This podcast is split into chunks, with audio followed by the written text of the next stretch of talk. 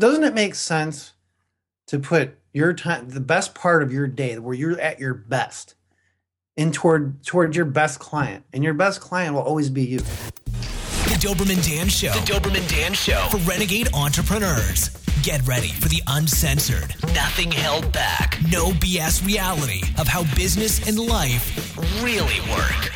Leave the sheeple to their lives of quiet desperation and get ready to experience an exhilarating life of unbridled freedom. Now prepare yourself, because Doberman Dan's off the leash. Hey, Doberman Dan fans, renegade entrepreneurs. I'm super excited to have as one of my first guests on the Doberman Dan Show, Ben Settle. Ben and I... you know, we got a strange friendship. We go way back. What is it, at least 7 years? I think it's 8 years, because I remember meeting – well, we've never met in person, but I remember first talking to you back in 2006. That's what's so weird about the internet. I consider you one of my good friends, a mentor – a go-to guy, a guy I go to when I'm completely stuck on shit I can't figure out. You know, and this has developed over the internet. We have never, ever met in person, which is kind of weird. But so I'm excited about having you as my first guest on the Doberman Dan Show for renegade entrepreneurs. And the reason I chose you is... you are the epitome of a renegade entrepreneur to me. Even more amazing is you made the transition from what I got myself stuck in the past couple years. I sold my last supplement, my last business a couple years ago, and had this oh shit realization, like, wow, I better figure out what the hell to do. So I got stuck in whoring myself as a copywriter. And you, for years, took the freelance copywriting route and whored your mind out, as Howard used to say, as a copywriter. And even more amazing, you did something that most freelance copywriters don't do. You freed yourself from that to focus on your own projects that would give you basically complete time and lifestyle freedom. So if that doesn't describe the ideal renegade entrepreneur, I don't know what does. Yeah, I think you have to. I think you have to get to that point where you hit sort of a bottom where you're really like. I know you've hit bottom, and you can only go up, like, because you've been telling me about some of this, how you want to be doing your own stuff and not have to do client stuff. And I hit that bottom, man. And I'm glad I hit it relatively early, 10 years into my career, but better late than never. And it gotten to the point where I realized you have to be, I mean, for me, at least, I don't say everybody, this doesn't apply to everybody, but I had to be my own best client, because I think most clients, if they're not going to do as I say, and you know, because I know what I'm talking about now, and stuff I don't know what I'm talking about. That's not what I'm talking about here. But there are times where I just knew we could have done better, and there was always some idiot who had to filter the ideas and screw things around. And it got to the point where it wasn't even just a financial thing; it was just my personality. I don't like authority. If I'm going to screw up, it's all my fault. If something gets screwed up and it's their fault, but I had done everything the right way, that bothers me. And so for me, it was just more of like a personality thing. I don't mesh well with that. So I've heard it put like this, that when you're – and this applies to anything in life, but we all are born with like this thermostat where we're comfortable, whether it be a financial thermostat or whatever. But mostly this applies to money. But let's say your thermostat is at 50 degrees, and 50 degrees is $20,000 a year. Well, that's where you're comfortable at. And if you're not mentally ready and prepared and you suddenly make $30,000 a year, you're at 60 degrees, you will unconsciously do things to put your thermostat back down to 50 degrees. Or if you make less than $20,000 a year, you will do whatever it takes to get it back to 50 degrees where you're comfortable. Well, having clients was not comfortable to me. I had to and I had a full year business plan on how to get out of doing client work and not have like a decrease in my lifestyle or anything. And it only took me like 6 months. And I did it because of email, which I know you wanted to talk about, but that's how I did it, was with email. I actually want to talk about something just as important as email. Number one, because I haven't been doing it. You told me this. How long have you been free from clients? Over 2 years, right? About 2.5 years. It was summer. It was August, beginning of August 2011. It was like literally August 1st, 2011. Okay. So you told me this when you were just about to make the break from clients and be free of that. And you told me something that resonated so strongly with me. And I did it for a while, and I got out of the habit, and I should post it in a place I can see, like to the left, I can look at my Heisenberg poster, the same one I sent you. Yes, I love that. I'm looking at it right now. I am not in danger. I am the danger. I need to post either a poster or make my own poster that says this. You said something. You know, the book, The Richest Man in Babylon, the big takeaway from that was everything you make, 10% of it is yours to keep. In other words, before you pay the rent, before you pay this bill, that bill, the people you owe, okay, you bring in $1,000, you immediately take out 10% for yourself, and you do whatever it is you have to do to keep from spending that, you know, whether it's stick it in a bank, put it in a coffee can and bury it, you know. And so you told me, because I asked you, how did you make this transition to being free from clients? The problem with client work, it becomes all encompassing. The projects encompass your thinking. They take over your time if you'll let them. The clients view you as just an employee or a slave, and they'll impose upon your time all the time. So if you'll let it, it becomes all-encompassing, and the things that you want to do for your own projects get pushed aside. So your big breakthrough was 10%. I don't know if it was a percentage or if it was a number of hours per day or whatever, but you said a portion of my day, and it's always the first portion, is dedicated to my own projects. And that, the consistent use of that is what got you free. Yeah, it's exact. What I did was the first hour belonged to me. And this was with having a client on retainer. I had another business partner project going on where I had a lot of work to do. And I was trying to build a site that one of my friends had made like a $70,000 a year business on, where he did absolutely nothing. He just wrote like 1,000 easing articles in a special way. And he was just like, he didn't do shit for like 2 years, you know? And I was like, I want that. And so I did what he was doing, which was a lot. I was writing like 20 articles a day, plus 5 autoresponder emails a day for that business, plus like an article or two for that blog. So that was unique from the easing articles, plus my bensettle.com daily email. Plus, I had a print newsletter. I have an email. I have a print newsletter now, but this was a different one I had back then called Crypto Marketing Newsletter. I was writing that, and I was doing this job on retainer where they were throwing all kinds of stuff at me: sales letters, emails, splash pages, teleseminar scripts, webinar scripts, all this stuff. But I said, you know what? What was happening was I wasn't sleeping. I mean, I barely got any sleep. But you know what? I said the first hour of every day belongs to me. It's going toward my thing first, because I have a plan to get out of this in a year. And it only took 6 months, but it's because of that. That's exactly why I put myself free. You got to be selfish, man. Seriously. You got to be selfish for your own good. And it doesn't mean you're going to screw anyone over or anything. It just means you got to put yourself first. Yeah. I need a reminder of that.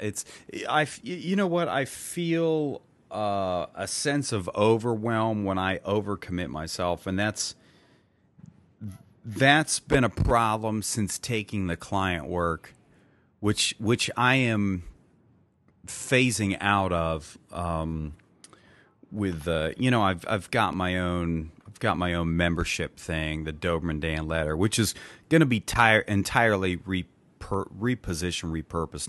Nobody wants to buy a newsletter. Nobody. People do want to be involved in a community where there is lots of support and lots of information and you know, specialized knowledge and information on a membership site and a papering newsletter that's part of it, and contact with me on webinars to ask questions and evaluate copy and websites. People do want to be a part of that. My problem was I sold the damn thing like you'd sell a financial newsletter. Nobody wants a newsletter. But so I've got that going, still taking clients. I'm introducing a coaching program. So I'm introducing things gradually that will get me free of the client work. The problem is, like, this month is a perfect example, okay? I have taken two client projects, one that's pretty big. It's a customer acquisition program for a big mailer. The other one is for an entrepreneurial company that has kicked ass online but has never delved into direct mail. So I've taken over their entire transition into using direct mail. That's a big project, you know, along with my other stuff. So I wake up and I feel overwhelmed. Now this is turning into a Doberman Dan therapy session. So start the clock and send me your bill. So this feeling of overwhelm, instead of me just saying the hell with it, these people, you know, these projects waiting an hour ain't gonna kill anybody, you know, and just focusing on my stuff for an hour, I feel overwhelmed. And so first part of the day, I delve into their projects, which is a big mistake. It's really holding me back. And it obviously worked for you. It freed you from client work in 6 months. It did. And it's just, I think it's a mindset too. When you start putting yourself first, you got to take care of number one. Cause it's like, okay, think about when you're in a plane, right? And they tell you when the oxygen masks come down, you put your own on first before you help the person next to you. Cause you're no good to them if you're dead. And it's the same with your clients. If you care about your clients, you owe it to them to put your needs and yourself first and your business first. Otherwise, you're not going to give them your best, and you're going to resent them. You're going to start hating them, you know, and that's never a good thing. No. Plus, you know what? I feel better when I start my day that way. It's like, hey, man, it's like eating dessert first. Stuff out of the way, you know? Yeah, it's eating dessert first is what I call it. Yeah, that's perfect. It's eating dessert first, and now... you know, now I can do their stuff and not have any guilt feelings because I ignored my own stuff.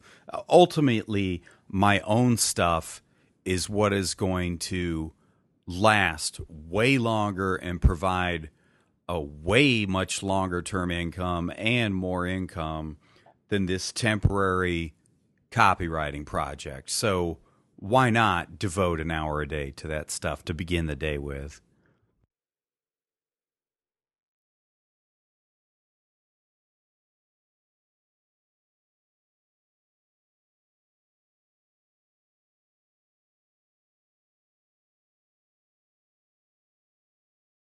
Overview of email marketing.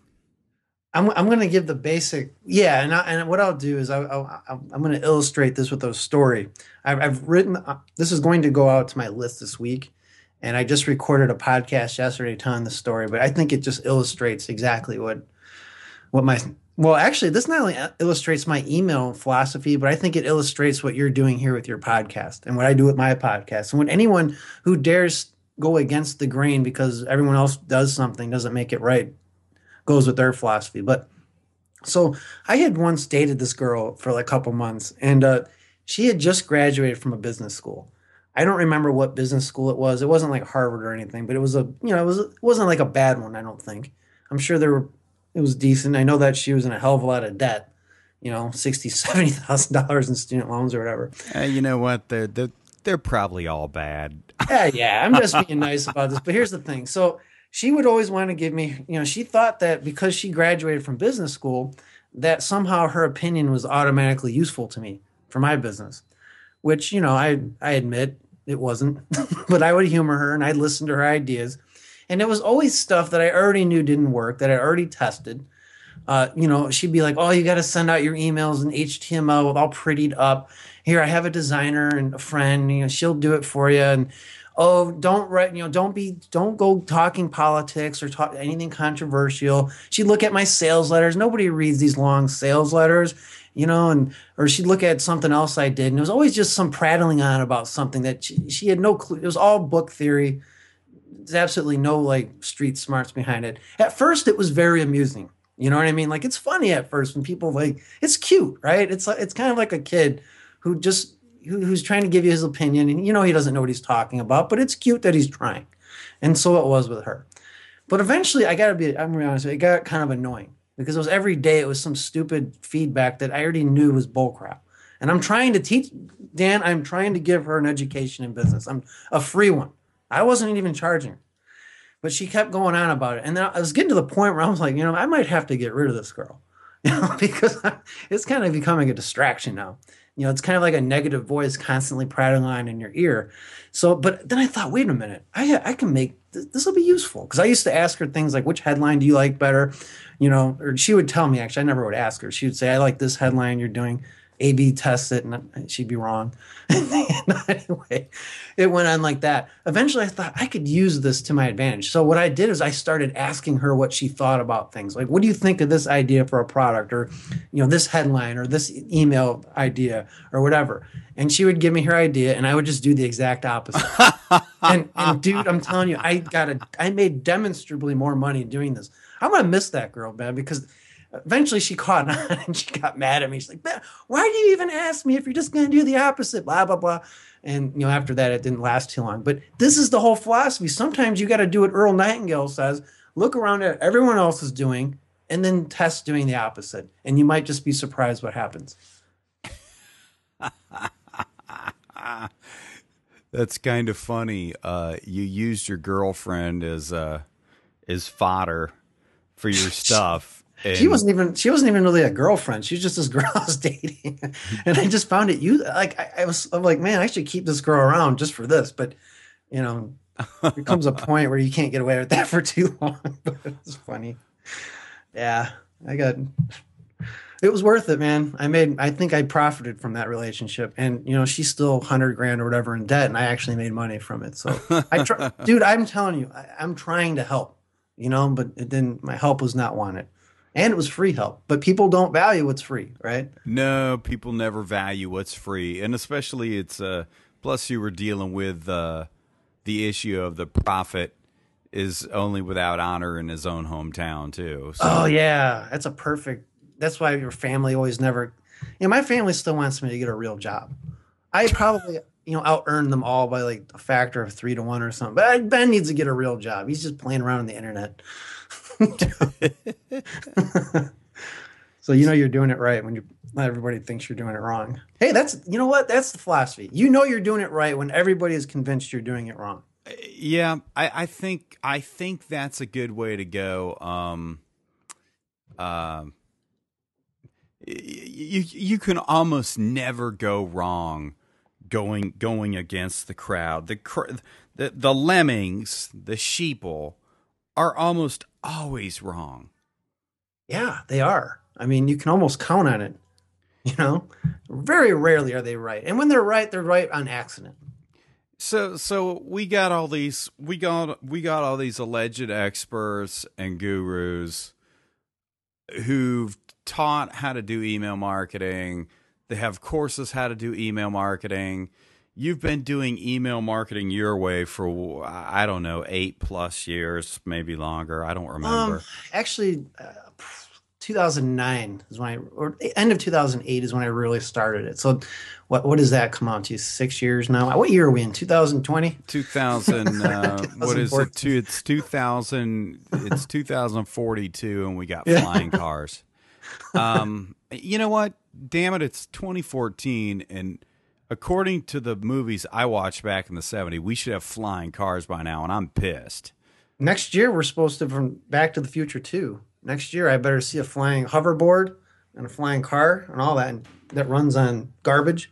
Yes. Yeah, with the fusion generator. I'm going to be pissed if I don't see that. Well, okay, so you got some controversial views on email. Problem is you also got the test to back it up to show how well it works. There's a couple things people always fight you on. We'll get to in just a sec. There's one in particular that people almost always fight you on. But can you give me in a few steps, and you publish a newsletter about this every month and cover successful emails and then go into the reason they were successful. If you can give me in a number of steps the Ben Settle email method, that would be way cool. Okay. You know, there is no like ABC. I mean, there is a little bit subject line or all that, but what it comes down to is it's your own talk radio show. So you have to look at it as a conversation, not as a sales pitch. I mean, you are selling something. I sell something every single day, even if it's just selling them on a link I want. Like today, I didn't sell a product. I sold them on going to a link where they could get on a notification list for a novel about zombies that I'm about to publish in about a month. You know, quick question. Yeah. Sorry to interrupt, but not at all. I get your email. So there are times when the transition is pretty interesting. Like the transition is obviously very done, very cool, and it transitions perfectly, like, to the story. There's other times where you just put an offer at the end. So there's always an offer in every email. Have you seen a difference in response? Like, say you're talking about zombies and yeah, the transition to the pitch or the getting them to go to a link is zombie related. Do you see a bigger difference in getting people to go to that link as opposed to, let's say you're talking about, I dated this chick. She's a complete psycho hose beast, but the one good thing that came out of it was everything she told me to do, I did the opposite, and it was incredibly successful in my business. Basically, end of story. And then, hey, if you want to learn to be successful and how I market with my email system, go here. In other words, not as much of a transition. Have you noticed a difference in response, or is it pretty much the same? You know, a lot of it really depends because, and here's what I've learned. I can give you a basic answer, but it's not always the same. The more aggressive I am, the more sales I usually get. You know, the more I say, and here's what's going to be in this issue, or I do some really cool tease to get them in there aggressively, as opposed to just kind of being goofy about it with zombies and stuff. Probably the more aggressive one works most of the time. But here's the thing I've noticed over the years, and this is why I personally believe that tracking emails is a complete waste of time unless you're tracking sales. And even this actually is a complete – I mean, you should track all this stuff. But our friend Jim Yagi, who's a computer scientist, and he knows a few things about tracking and testing. I mean, he's like Google's golden boy there. I mean, he tests everything – when he knows about testing, and even he has told me, he goes, it's a waste of time worrying about all these little metrics because what you should be doing is tracking your sales trends over time. So at the end of the month, did you have more or less sales in the month before? Look at what you did, you know, adjust from there, because you could track opens, you can track clicks and all this stuff, but the email that might have sold them on your product, you might have sent a week ago, but they just had the money today to do it. And I've had people, okay, I'm going to give you an example right now. So one of these deals I'm involved in is called Ocean's Four. It's a consult. It's four of us. We do consulting. We're going to Vegas actually next week to do some consulting. It's very high end. We charge like $7,500 a person. We have like 8 people. That's it. That's we all fit in a room and we just tear their business apart and help them bring it back together. When I was promoting that, I remember this. I promoted Ocean's Four. There was no Email Players link in sight for like 2 or 3 days. And yet I promoted Ocean's 4 one day, and I had like 3 times more Email Players sales that day than any other day. I have no clue what sold them on Email Players that day, because I certainly wasn't promoting it. But something that I wrote in that email must have impressed them enough to want to give my email a try, my Email Players a try. So my whole thing is the real strength in email is getting out there every day, showing that you are the man or the woman, whatever, in your market, that you're a leader, not just an expert, because people will read, you know, people read experts, but they follow leaders. And that's a huge importance. You want to be the person people follow, not that they just read you. And if you're out there every day, in my opinion, or at least 5 days a week, you're going to be seen as the market leader, at least to the people on your list. Like, right. For example, let's say I sell, everybody likes to use the dog training example. So I'm going to use dog training. But let's say I'm selling dog training, and let's say you're selling dog training. Now, I only mail once every 2 weeks, or when I have, quote, something to say, or because I don't want to bug anyone, or I go the opposite way and I only email them when I have a new product to launch. But you're in there every day just telling them something interesting about dogs that they didn't know. Something, you're not giving away hard information, but your emails are informational but not educational. That's the way I do it. You're going to be seen as far more of a leader than I will. Even if my information is better than yours, the fact that you're there every day. Because if you think about it, if somebody claims to be a leader or even an expert and they don't have anything to say, just something every day to say, and your competitor does, well, they're going to think, this dude, I only hear from him once a week. He's not nearly the leader this other guy is every day. It's just a matter of positioning. So I'm glad you brought that up first. So one of the biggest components, and you are a big proponent of regular emails, but most of the time when you say regular, you mean every day. Now, you do 7 days a week, right? Well, I do 5 or 6. Sometimes I'll do 7. And this is not out of any tactical reason. It's mostly out of laziness. I should be doing 2 a day, 7 days a week, technically. I mean, really, I think if you do it right, you really can't email enough. As long as you have new leads coming in every day. That's the caveat to all this, by the way, is you always have to have new blood coming in, because the more you mail, the more people are going to unsubscribe. And you want unsubscribes. Unsubscribes and opt-outs are good. So here's another renegade thing for you. Everybody worries about. But if you worry about opt-outs as opposed to being more interested in sales, you're basically playing to not lose instead of playing to win, in my opinion. In my humble, but as you would say, accurate opinion. Mm-hmm. I would rather play to win than not to play not to lose. I don't care what someone unsubscribes. Good. Let them go somewhere else. Let them go learn from someone inferior to me. That's my mindset. Go ahead. Good luck. My guys who stick with me and I, we're going to go kick ass with or without you. Go. You know what I mean? That's my thought. And remember I told you that story about the dude who contacted me on Facebook recently? Good guy. He just got into internet marketing a few years ago, got on my list. He was overwhelmed by my daily emails. It was too much for him at that time. He complained to me, and I guess I don't remember what I said, but he told me, I told him to get off my list, like get off my lawn, basically. Yeah. And he came back. He was shocked, wasn't he? He probably was, and because who does that, right? But I do it, by the way. Well, I'll tell you why I do that in a second. But he now is a paying Email Player subscriber. He just subscribed. So you got to do this with an ethic, as a righteous ethic of the way you do business. And if you know that you have something good to say, if you have something that can help somebody, if they want to get off the list, let them go. I mean, I don't want them on my list unless they want to be there. I don't need them and they don't need me. This is a mutual thing. And that's the way I look at it. Well, it's also the thing you take the most flack for. Here's the excuses I hear. It's too often. People don't want to hear from you that often. Their inboxes are already overloaded. Here's the biggest bitch. My unsubscribe rate goes up. Blah, blah, blah, blah, blah. All the things that I have found to be a positive when I was emailing every day for I should be emailing every day for my Doberman Dan a business and my DobermanDan.com blog, okay? I'm not. I should be. But when I was doing it for my bodybuilding supplement business, did my unsubscribes go up? Yes. Were they people who were great customers and bought stuff? No.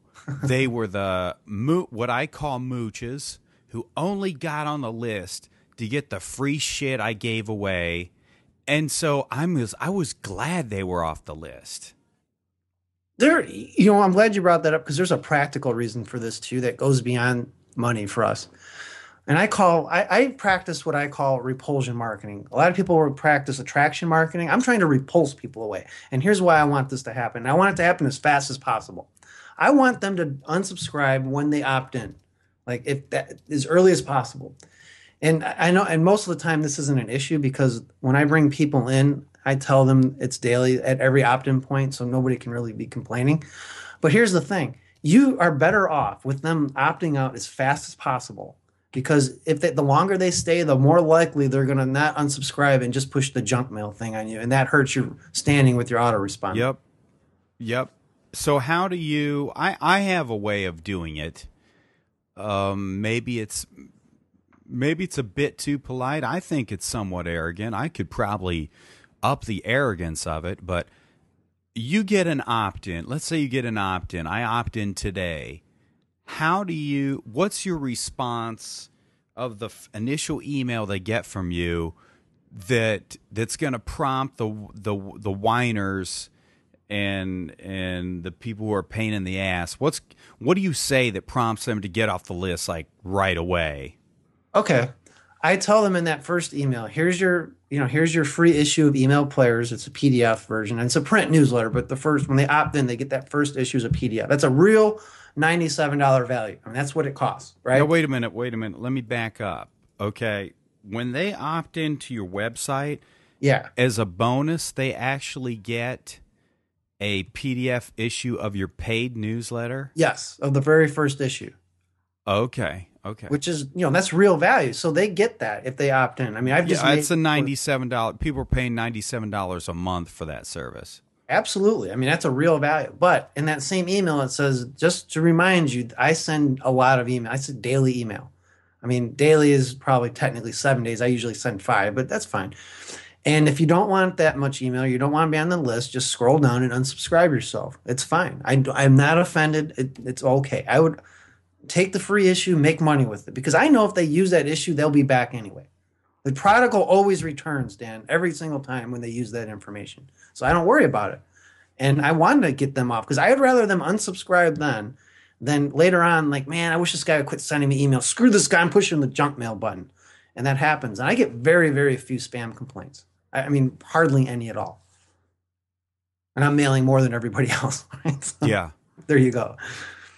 Yeah, you are mailing more than anybody else. And that's and also that's another well, you know better, cuz you hear this stuff. It's just the one I hear all the time is I hear Ben mails every day. That can't possibly work, because people get tired of hearing from you. They're already experiencing inbox overload. And what is the third complaint? I would love for people to tell me this stuff to my face, but they never do. So, because then I can mock them, and that's an email content for me right there. But well, here's the ironic thing. Okay, they're bitching about this and opining about it. I don't believe. Call me crazy. I don't believe everybody is entitled to their own opinion. I believe everybody is entitled to an education. An educated opinion, okay? Like, I can't have an intelligent conversation with somebody about the economy and about what to do with their money and what's happening in the economy and their purchasing power and all that if they haven't at least hopefully read The Creature from Jekyll Island, or at least are not aware of what happened December 24th, 1913, to our to our monetary system. If they don't understand that, it's like they want to have a conversation about quantum physics, but they still haven't learned that 2 + 2 is 4. So I am not of the opinion that everybody has a right to their opinion. Everybody has a right to an educated opinion. And all the people who bring up that objection is, well, I can't use Ben's system because I'm going to get a lot of unsubscribes and a lot of pissed off people, but they haven't even tested it, and they haven't gotten the results that matter. I don't give a shit about open rates or click-through rates or unsubscribes. I really don't care. All I care is what is how much I sell. So everybody I know of who poo-poos this system has never tested it. Can you imagine? Now you are the direct mail guy, right? Like you're one of the top 2 or 3 direct, at least in my opinion, in my humble but accurate opinion, of course. You are the top one, the top tier of direct mail guys.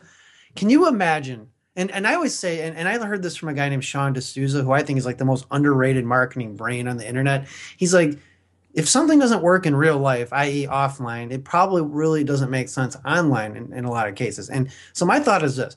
You just send out 10,000 direct mail letters.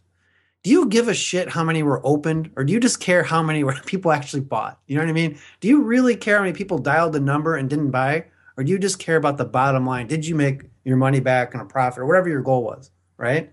Does it matter how many people opened the envelope? Now, I know that you want as many delivered as possible, and I'm all for getting email delivery up, by the way. So I'm not talking about that. I'm talking about these retarded metrics that the only people, like if anybody goes around talking about their open rates and click-throughs and not sales, and they're not tying it to sales somehow, I just don't see the point of listening to them. Who cares if you got more? I could get, spammers can get a high open rate and a high click-through rate. Doesn't mean they make a lot of sales. That's why spammers are out there. So take it to real life. Does it work? Does it make any sense? ROI is really what matters at the end of the day. Well, exactly. If you hit the nail on the head, and the people who haven't tried it, who are on automatically shooting it down, are stupid. Let's come on, be honest, man. What do you think of these people? Right? Now, not only frequency is a Ben Settle secret, but the way you write your emails, obviously, well, they're very personal. I mean, you share stuff about your personal life, which is pretty cool. So there's a bonding aspect of that. What was that quote I just read you? Content. You got to open my ebook. Content. Content is king and engagement is queen. Was that it? Yeah, content is king. Connection is queen. And the queen runs the castle. So if you write something that, about your date with this chick last night, that may or may not have a very strong message in it. It's always related to business. Any intelligent person is going to get the business message related for it. Of course, intelligent people are few and far between. Some people may think, why is he talking about his date? Well, you know what? That person needs to unsubscribe. Know what, though, man? That's entertainment, too. And I would say entertainment is the ace of the castle. It's entertaining. It's building a connection because now they feel like you. But you can probably explain this way better than I do. So those are two big parts of your email. Infotainment, connection, but also there's some other things you specifically do that other people don't do, and that is why you're so successful with email marketing, if you want to get into that. Yeah, I want to bring up something, actually. I don't know if this is directly related to what you're saying here, but I have to give you props. I will keep giving you props for this for the rest of my life. And that is back, and this is what got, I'm getting even more personal in 2014 than I ever did. I told my list what I'm looking for in a potential wife. Now, who's going to, how many people out there, you're wasting me. No, people love that email. People were swiping it, man, and that's fine. I don't care. Point is, I was talking about how my goals this year to have more patience, my goals to have more self-discipline. I gave examples why. I'm talking about specific girls I've been dating, talking about my family, talking about this book I'm writing, all this, and by the way, talking about a zombie book can be pretty disturbing because it's a disturbing book, but I'm letting people know, right? I'm talking about it. And so here's the thing. I'm giving you props for this. Back late last year, you sent our mastermind group, I think, or you said something about the Johnny Carson Netflix documentary. I have watched that about 10 times. Now, I just watched it yesterday again because I get so much out of it. I'm like really gearing more toward what he was doing, which is you just get the real him and you make it entertaining and fun at the same time.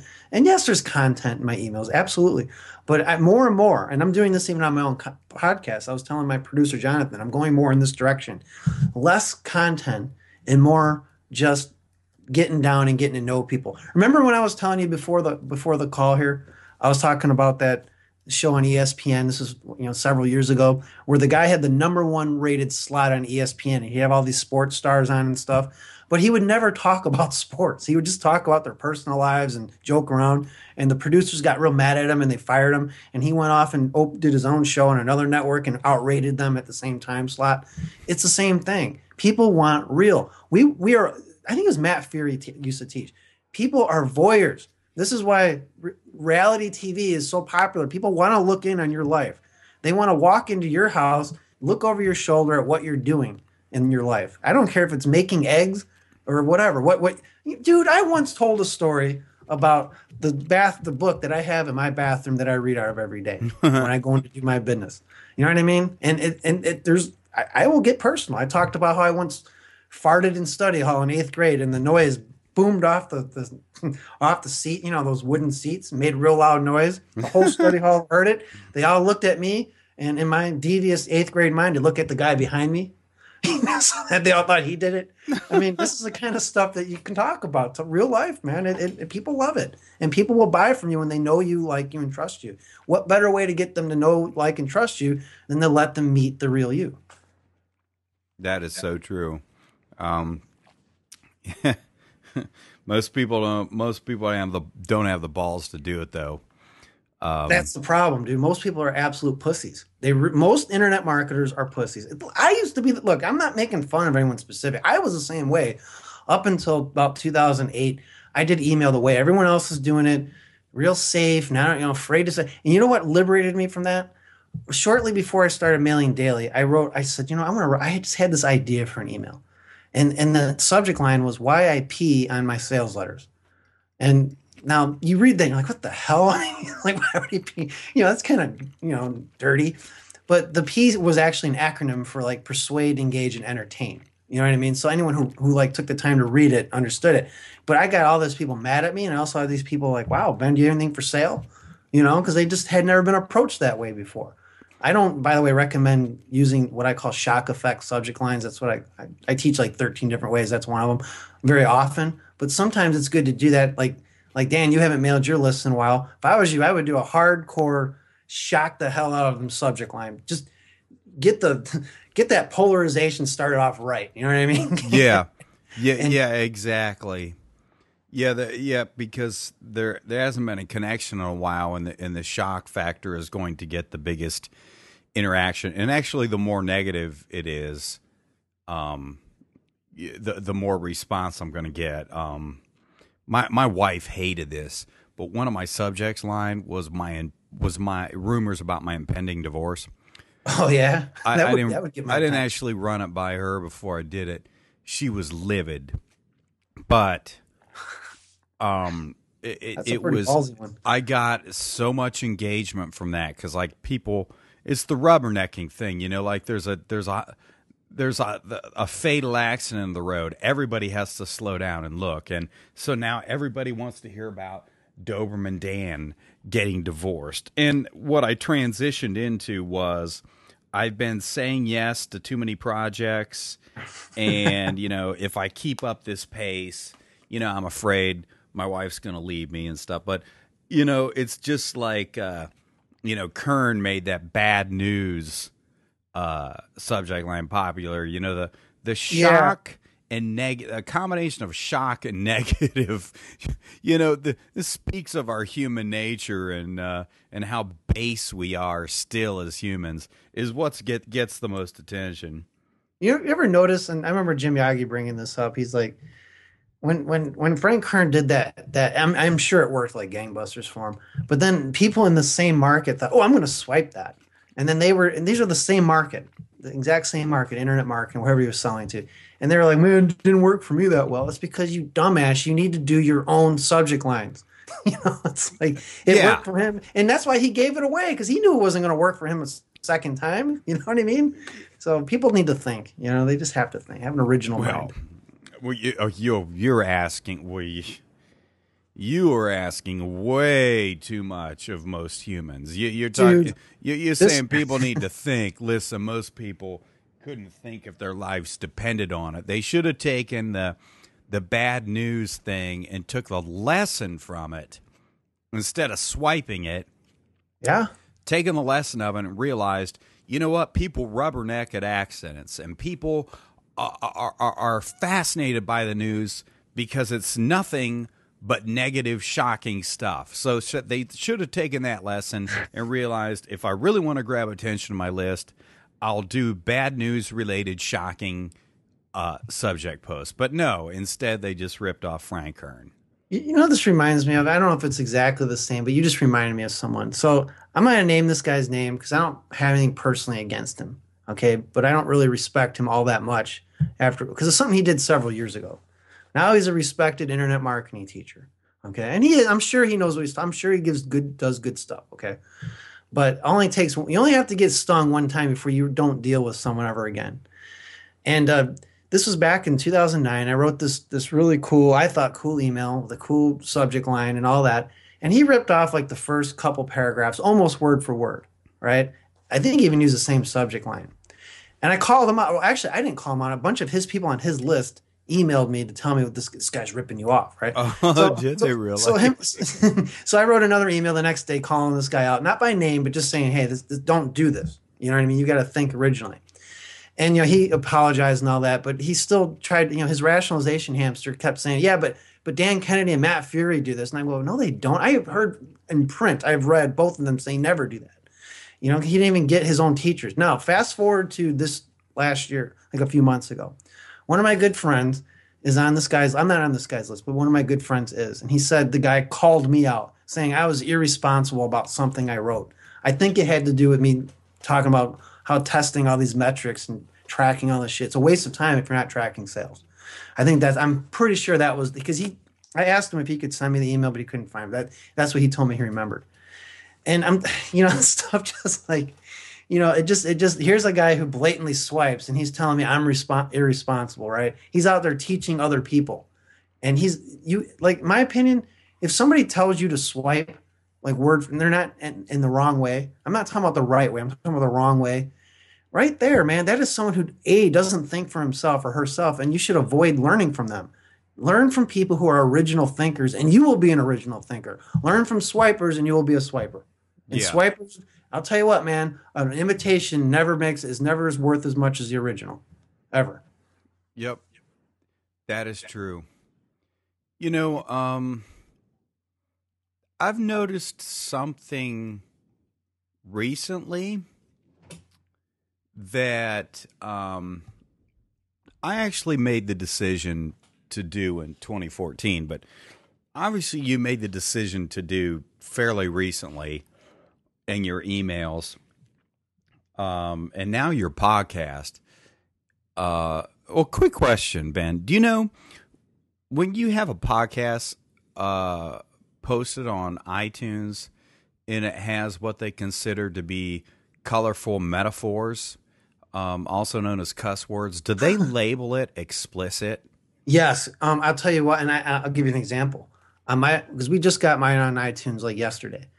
But they keep my intro, which they use the intro of my show as like the teaser on the iTunes page.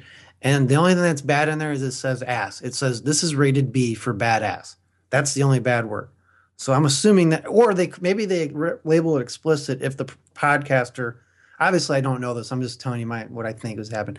It could be that you have to tell them, yeah, there's explicit stuff on here, so they can label it that way. So, you know, they don't get complaints. I mean, I'm just guessing here. I don't really know.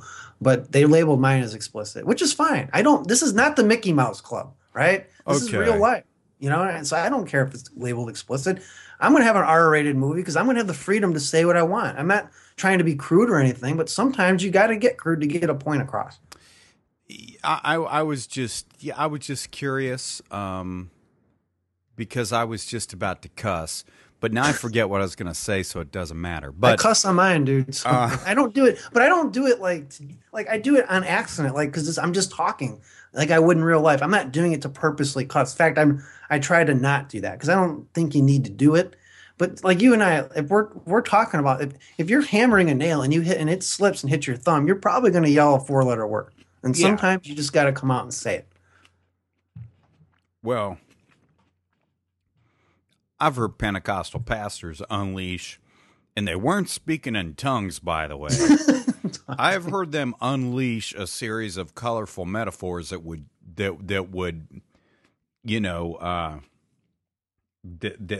shock the shit out of people.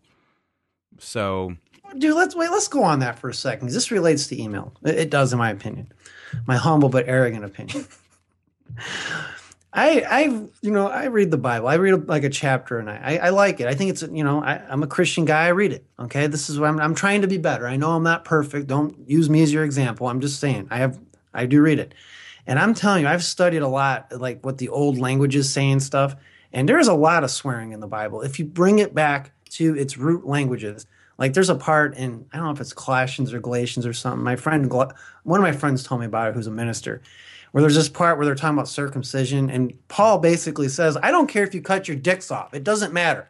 You know, because they're not whether you need to be. I mean, that's basically what he said. Or like if you see the word dung used in certain ways, it means like the lowest abasement you could. I mean, it's saying shit basically.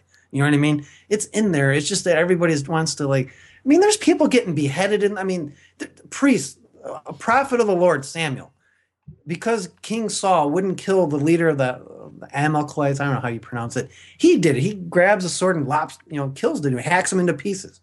You know, there's all kinds of gore and violence in there. It's just not this world is not like this sanitized Mickey Mouse Sesame Street. Sometimes to communicate a point – oh, okay, I've even written an email about this, Dan. You'll love this. There's a story in the book of Judges, okay, where this Levite, which is like the priest tribe, he was traveling with his concubine because they had concubine. Hey, even the priests had concubines back then.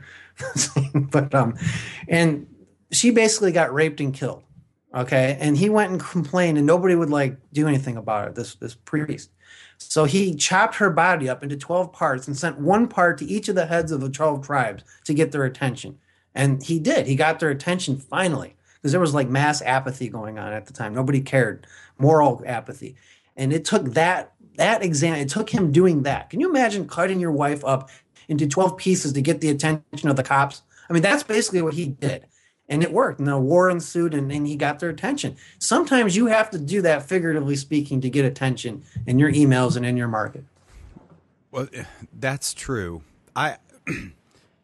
You know, speaking of colorful metaphors in the Bible, I get off on this. That's funny. Talk about getting off our topic. We'll get back on. There's a couple more email questions I got, but. This stuff is way more fun to talk about.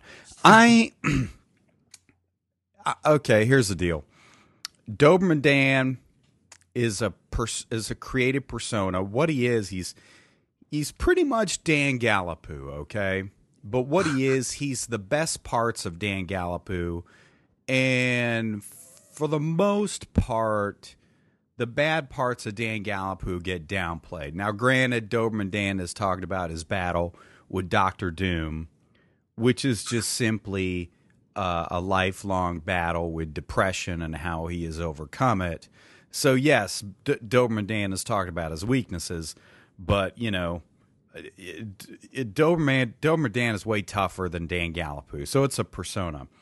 And when it started out, I felt like I was more off the leash, and I started getting some complaints. So last year, I deliberately pulled back. If you ever rented a U-Haul truck, they put what they call a governor on there. You can't go, I mean, floor that thing. It doesn't matter. The governor restricts you to either 45 miles an hour or 55 miles an hour. You know, they do that for insurance purposes. Doberman Dan has had a governor on him in his newsletter and even to a certain extent in the webinars that are part of the program and even the one-on-one consultations that are occasionally available. I've had the governor on. Now, I've made the decision to take the governor off. That doesn't mean I'm going to turn into Howard Stern and do everything I can to possibly offend people. But you know what? I was put on this earth to be myself. Now, the experiences I've lived through as a 12-year city intercop have affected me for the rest of my life, many in a non-positive way. And one of those is my form of communication. Because how I had to communicate with the dirt bags of society was way different than I can communicate with other people. I mean, I would have gotten myself killed in many situations if I would have walked in and said, "Hello, dear citizens of Dayton, Ohio. I formally request that you stop your aggressive actions towards each other, and now you're addressing your aggressive actions towards me with weapons. I order you to stop that." Now, no, they don't understand that language. The language they understand is, "Motherfucker, you're getting two in the chest and one in the head if you don't if you don't put your hands up right now." And so that has become a part of me. And I've had the governor on it because you don't always need to talk like that, but there are times when I do need to talk like that to get people's attention. Well, the governor has come off in 2014, and I don't care who I offend. You just leave, man. I've got a pet peeve with people who are super sensitive about that, and it's usually religious people. I'm not talking spiritual people. It's religious people, and they'll talk about how they were offended by that. Well, guess what? That's your own fucking fault. I can't control how you think, all right? You decided to be offended by that, okay? A second thing I discovered on the police department, those namby-pamby people who are so easily offended are completely worthless to me. On the police department, they nearly got me killed. As an entrepreneur, they are worthless to me in any capacity whatsoever, and as soon as they reveal themselves to be that way, they're kicked out of my life or fired because they're do-nothings. They're too damn sensitive, and they're worthless. Here's what a biblical scholar told me one time. He said, "Listen, we're reading various versions of the Bible, and everybody says this version maybe is the pure version or whatever." He goes, "I'm going to tell you, translated from Latin and the King James Version, when Jesus himself said, 'You snakes,'" he said this to the religious leaders, okay, the Pharisees, "You snakes, you brood of vipers," at that period in time, there was nothing more offensive he could have said to them. There existed no other words that could have been more offensive to them than those words. And that's why he was, the people were shocked by him, and conspired behind his back to bring the dude down. The end of that story. They were successful in doing that and bring him down. And this biblical professor said, I said, "Well, what is the equivalent phrase or word that you could use that was, that was that offensive back in those days in today's words?" And he said that would be calling people, you motherfucking lying bastards. Oh, so anybody who's offended by that, I have no use for them. Yeah, I don't understand how people go through life trying to not be offended, because if anyone who's okay, I'll give you a perfect example, dude. A few weeks ago, I put a podcast up, my second one, No, this was the first one. And the title was How to Profit from the Female Rationalization Hamster. Now, we all have rationalization hamsters, okay? I was talking about a story about a girl I had dated and how, I'll tell you the story. It's actually kind of a business lesson to it. But we had gone out for a full day, okay? She lived like 3 hours from here. And I went, you know, somewhere toward the end of the date, I went in for the kiss. I always do, okay? Even if I don't like a girl, I will, because it's just an ego thing. I got denied, man. It happens so rarely. It's like statistically it never happens, but it did happen on that day. And so anyway, we hung out for another hour or so, and I started driving back because it was dark out. Again, it's a 3-hour drive. I stop at the gas station. I'm in Oregon, so you don't pump your own gas in Oregon. The guy comes out and pumps the gas. Says, dude, I think like one of your lights is out.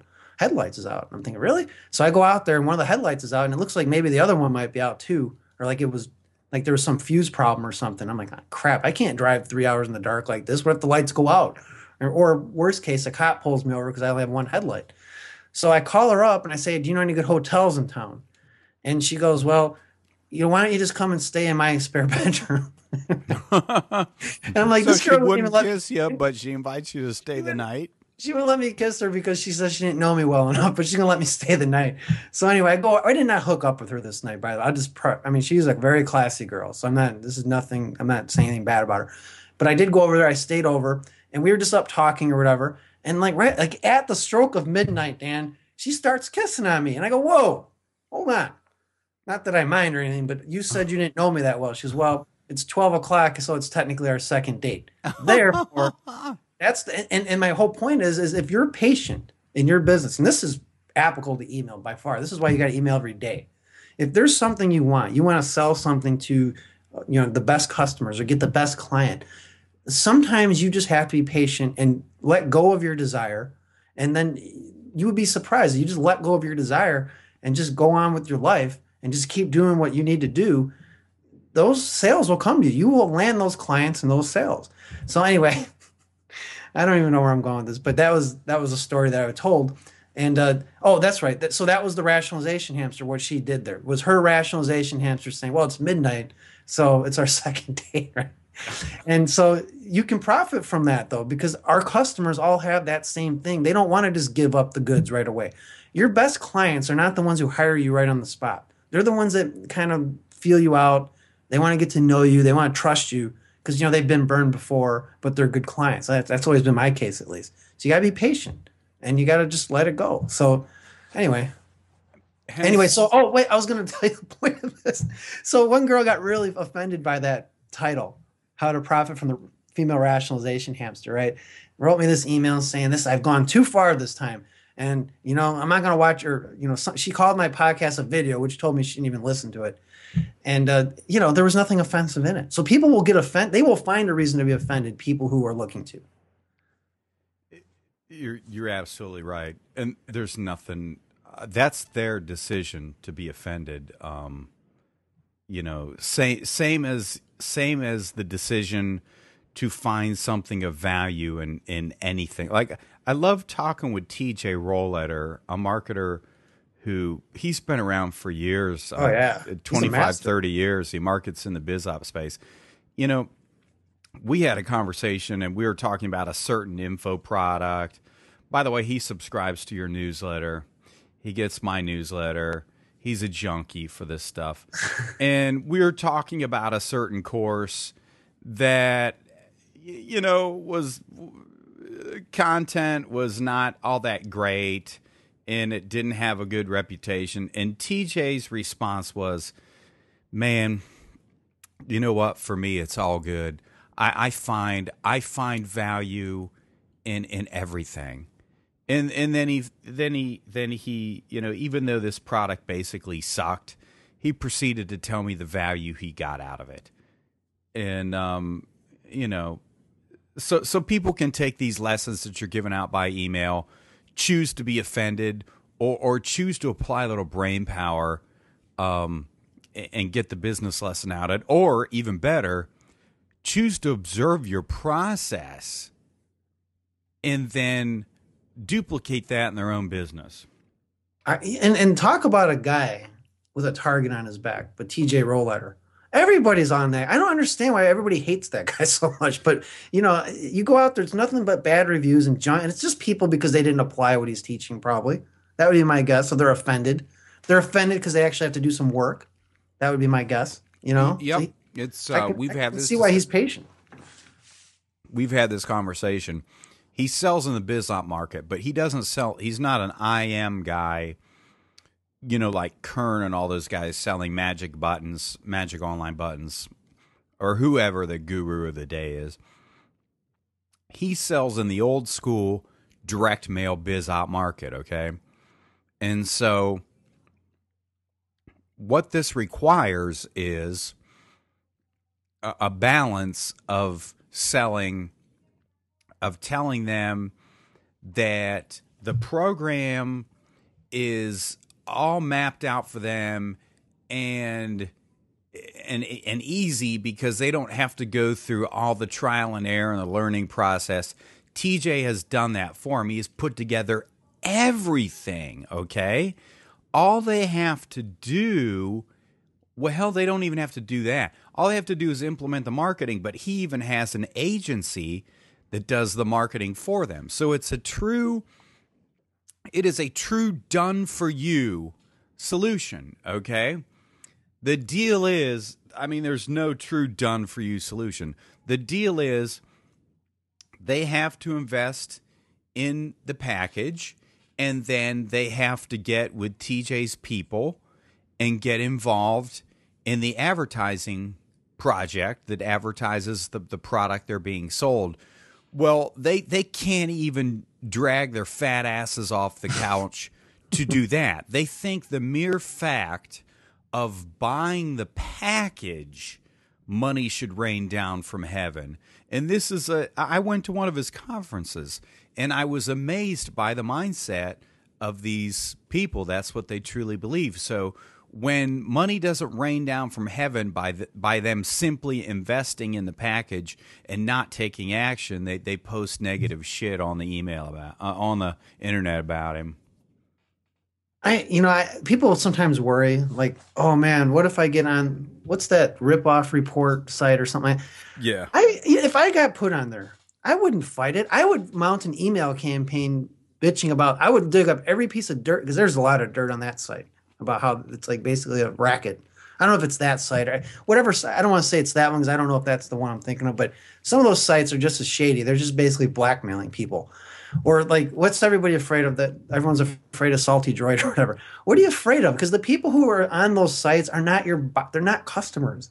You know, I mean, some of the people on these sites sound like raving psychopaths. I mean, they're like physically, I mean, all they can do is pick on the way people look.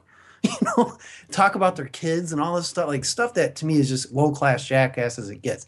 If somebody is truly legitimately like bad news and you want to warn them, fine, do it. But do it with all the facts and, you know, don't do it in a way that like you ruined your reputation, you know, and that's just going to attract all the wrong people. Ryan Healy has done this a few times where, and he's got balls for doing this in my opinion. Well, he will go out and do the research and call someone out by name, but he'll tell me, he's told me himself, man, I didn't sleep real well that week, you know. You know, so my thought is I like to call out types, not specific people. You know, that's the way I like. And you know, if someone's calling out a specific person, who's our best friend? Marcus Allen. Oh yes. You know, he called me a psychopath and all this idiocy. I mean, just no. He was way more complimentary. He called you a very charmless psychopath. No, it was something. It was so ironic. The two words were so what was it? Psychopath. I think they call me charmless psychopath. Yeah, a very charming psychopath. That was no. It. He said I wasn't charming. That was to say he goes I fit the bill as a psychopath, but I'm not as charming as one. Oh, I thought he said you were charming. No, psychopaths are very charming. From what I hear, because they fake emotions and all that. He says, I'm not very charming. You know, he just went on, and I just called him out on every single point, you know, in a counter email. And I was glad he did it because it gave me a chance to give my side of things. And then what happened was, in the PS, I said something that was hearsay, which I should have not have done. And he emails me saying, "Oh, that's not true," but he like ignored all the other points where I made him, where I proved him wrong. But that's just funny. People who call people out by names, 90% of the time I've seen, they're attracting the wrong people to them. Who cares what they think? You just talk to your audience. Your audience trusts you if you've built up that trust and you do good by them. You put them, as long as you care about your people, and I care about the people who I'm selling to and who's reading my site, hey, you know, who cares what the rest of the world thinks? Let everyone else be offended.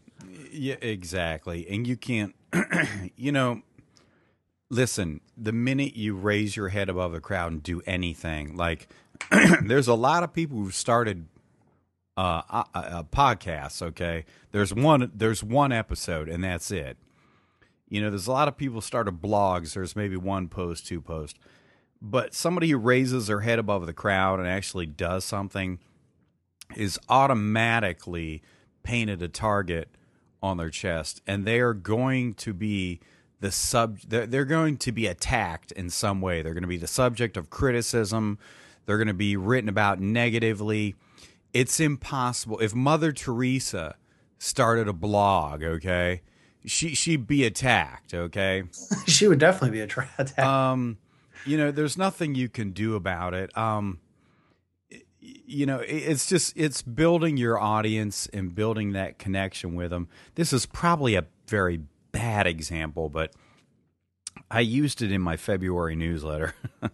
But it is an example of building a following and how loyal that following can be if you build it right. Unfortunately, this is the dark side of things. All this stuff can be used for good. It can be used for the dark side, which, by the way, Ben, when you get my February newsletter, I have hesitated for months in publishing this because it reveals the dark side. Someone can take this information, get vastly wealthy, lose their soul in the process, hurt a lot of people. It is the dark side. I reveal the dark side. It can be used very effectively for the dark side, but I have faith in the knights in my marketing Camelot. I don't call my members in my program members or subscribers. I call them knights of, we have our, this is what I consider our marketing Camelot. So I have faith in them that they won't use it for the dark side. But here is a dark side example of building your following and how they will forgive you even if people do attack you. Back in the 80s, there was a televangelist named Peter Popoff. Do you happen to remember him? I don't. I remember some of the other ones like Swaggart and was it Tammy and Faye? Tammy Faye. Yeah. I remember Swaggart because he was based out of Akron, Ohio. I lived right next door in Barberton, Ohio, and we tuned into his local broadcast basically to make fun of him. But but Peter Popoff was huge in the 80s. In the 80s, he was bringing in millions per week in donations. I mean, do the numbers now on what that would be worth in today's dollars. And so I had a TV show, very popular. He traveled around and did meetings. He was a prophet and a healer. And James Randi and whoever his assistant was at the time. James Randi was a magician, but he also started exposing frauds. And so James Randi exposed Peter Popoff with a scanner. And what they discovered is Peter Popoff, this was cutting-edge technology in the 80s, had a little earpiece that he crammed inside his ear canal, so, you know, it was barely visible. And his wife transmitted messages to him. So his people, advanced people will go out in the crowd and say, "Oh, welcome to the, you know, welcome to the meeting, welcome. What's your name? Oh, great, where are you from? Let me help you find a seat." Well, what these people were doing, they're making notes of this information. And, you know, like, oh, you know, oh, so you have a son named so-and-so. How interesting. Is he here with you tonight? No. I go, what, you know, what do? You're a secretary? You know, and they're having a nice conversation with these people while they're getting them seated. And you know, do you mind me asking, are you having any challenges in your life or any sicknesses or, you know, infirmities or financial problems that I could pray for you about? And of course, a person would disclose this. What they didn't know is you know, these were Popoff's, you know, lead guys or whatever you want to call them in this scam. They're making notes of all this. So they made them all, they put on cards. They gave it to Popoff's wife. When the meeting started, you know, they knew which seat these people were in. And so his wife would say, seat, you know, B3, woman with the, you know, blonde hair, blue dress, blah, blah, blah. And Popoff would start calling her out. You have been dealing with an issue with your son, Jeremy. You know, and like, oh my God, this man's a prophet. He knows.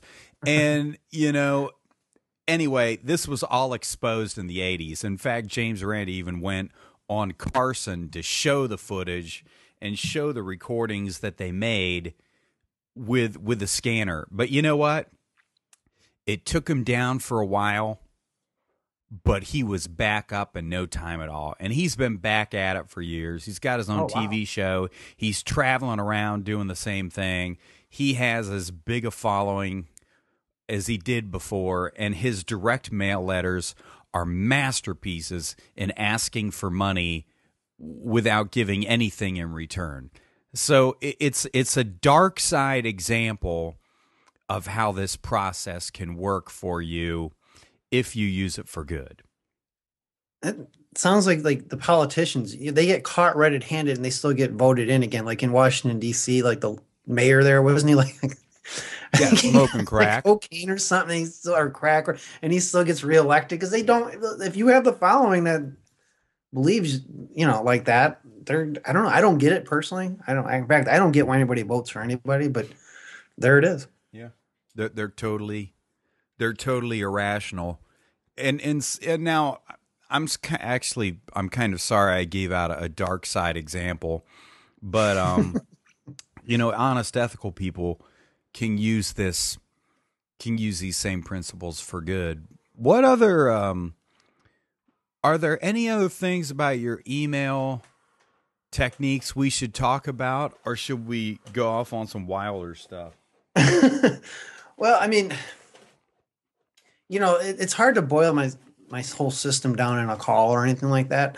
But the basics are there. It's just you be you. You don't try to be a mini me or mini Dan or mini anyone else, mini Kern, whoever your favorite email person is. You be you, a unique personality. Watch, you know what, man, I'm going to give them the advice you gave me. Watch that Johnny Carson documentary on Netflix. The first 5 minutes of it will tell you everything you really need to know to get to how to communicate to your audience. The first 5 minutes will tell you. It was, and Jay Leno even says that there's even a nice quote from Jay Leno, Seinfeld, all these guys. Right? He was the guy that all these guys now, they still can't do what he did. They all admit it. They'll never. He was the king of comedy, of late night comedy, and no one's going to beat it. And why? It applies directly to email. There's nothing there that doesn't. That documentary was pretty eye-opening for me. I don't remember the exact name. If you're on Netflix, look up Johnny Carson. I think it's what is it like? Masters. That's American, right? American Masters, something like that. Yeah, it's free. It's on Netflix. It's on Amazon Prime too. That's a great lesson right there. That was a contributing factor to me realizing it's time to take the governor off of Doberman Dan. It's time for me to quit holding myself, you know, back. I'm put on this earth to do something, and by me deliberately not being myself or not saying the things that I feel that need to be said, because I'm afraid I possibly might offend somebody or might not be politically correct, I'm doing somebody a huge disservice whose life could be changed if I just, you know, be myself. As far as I know, I'm the only Daniel Galapoo in the entire world. It's my last name, you know, the American immigration people probably screwed it up when my great-grandfather came, you know, emigrated. He's like, Galipot. What's your name? Monsieur Galipot. And like, what the fuck? It's now Galapoo, and it's spelled G-A-L-L-A-P-O-O. Well, you know what? That ain't my name. It's Galipot, and it's French. And if it wasn't so much of a pain in the ass, I will go back to it and have everything changed. My driver's license and passport. But you know, you're put on this earth for a reason, and by you not being real and being yourself, I think you're cheating yourself out of, you know, what could be an incredibly fulfilling life. And you're also probably holding back on some stuff that you're the only person in the world that could share that with somebody and make an impact on your life. So, you know, take your governor off your U-Haul, so when you step on the accelerator, you can get that thing up to 90 miles an hour. You know what? You just reminded me of something. We're talking about the Carson document. You know what? Another one you would like if you haven't seen it, and it goes along a lot with your renegade theme here. This is not on Netflix as far as I know, but it is on Amazon Prime, and I'm not sure even if it's free on Amazon Prime, but it's worth the $5 or whatever it costs. And it's a documentary about Steve McQueen. He is the prototypical renegade in acting. He did things his way. He would have fights with directors if he thought things weren't going right. He might have been a little of a prima donna, but you know what? The guy had an ethic he went by, where it was his way. He was going to live life his way. He had his own code of honor. He did things the way he thought was right. He didn't compromise for people. He just did things his way, and that's how you become a success in anything. You just got to stick with what you know is right and go by it. And if it's mailing daily, do it. Don't worry about if somebody gets mad at you or the hell with them. Let them go. Oh, man, you offended me. Let the crybabies go. Do you really want a crybaby as a customer? You know, that crybaby is just going to make your life miserable. Dan, I know you've had customers like this because I have too. And they're just like a complete pain. You're like, God, I wish I hadn't even bought. You know? So, oh, yeah. Offend. Just be you. Just do your thing, and you're going to be offended. The more polarizing you are, the more effective you're going to be. Look at all these politicians. Now, I don't know how much of it's an act for these politicians, but you know, it gets people riled up. It gets people who are on your side, and it gets people who are not on your side. And you might be surprised by how many people who don't like you are still going to stick around to see how much more they can't like you. And you will be surprised how many of them people become paying customers eventually. Yeah. I've gotten testimonials. That's like true. That. I got testimonial where this girl wrote me an email, dude, and I posted this on my site. He's like, this guy used to get, my friend would just read you every day to see how much more mad you can make him. And eventually he realized, you're pretty awesome. You know? And I'm not trying to be awesome. I'm just being me. And that's what anyone should do. Just be you. Well, that's good advice. I get your newsletter about email marketing, and every month it has great stuff. And it's got, you know, we call them swipes, but, you know, you're just a dirty, rotten bastard if you swipe them word for word. They're supposed to be used as examples for you to adapt, but you do give successful emails as examples each month. So people should subscribe to that newsletter. What's the best way for people to get into your funnel so they can get more information about you, and especially more information about the newsletter you publish? Well, the best way to do it is just to go to bensettle.com.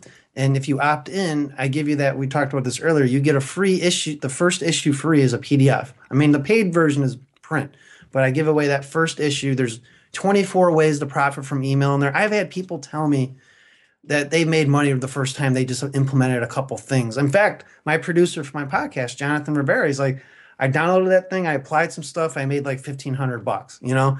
And then I've had one lady, one girl, she doesn't even subscribe to the newsletter. She just reads my free stuff. And she works for a company that I guess they have a pretty nice sized list.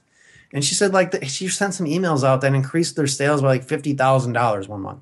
So this stuff works, man. Even the free stuff will work if you, like you say, have some intelligence and just apply the principles. Well, I appreciate your time today. I guess we better shut it down. Hopefully you'll come back soon. Oh, yeah. Well, you're going to be on mine Friday, so I'm looking forward to that, grilling you. So. All right. Well, I'm looking forward to that. Well, thanks, Ben. It was good talking to you. Go to bensettle.com and check out all of Ben's stuff. All right. Thanks, Dan. All right. Talk to you soon. Thanks for tuning in. You were just listening to the Doberman Dan Show for Renegade Entrepreneurs. If you enjoyed the show, please leave a review on iTunes. And also make sure to head over to DobermanDan.com and subscribe to all the free tools, tactics, and secrets to help build your business quickly so you can experience the Renegade Entrepreneur lifestyle. Stay tuned for upcoming episodes where our guests reveal their best secrets for financial independence and living a completely free lifestyle.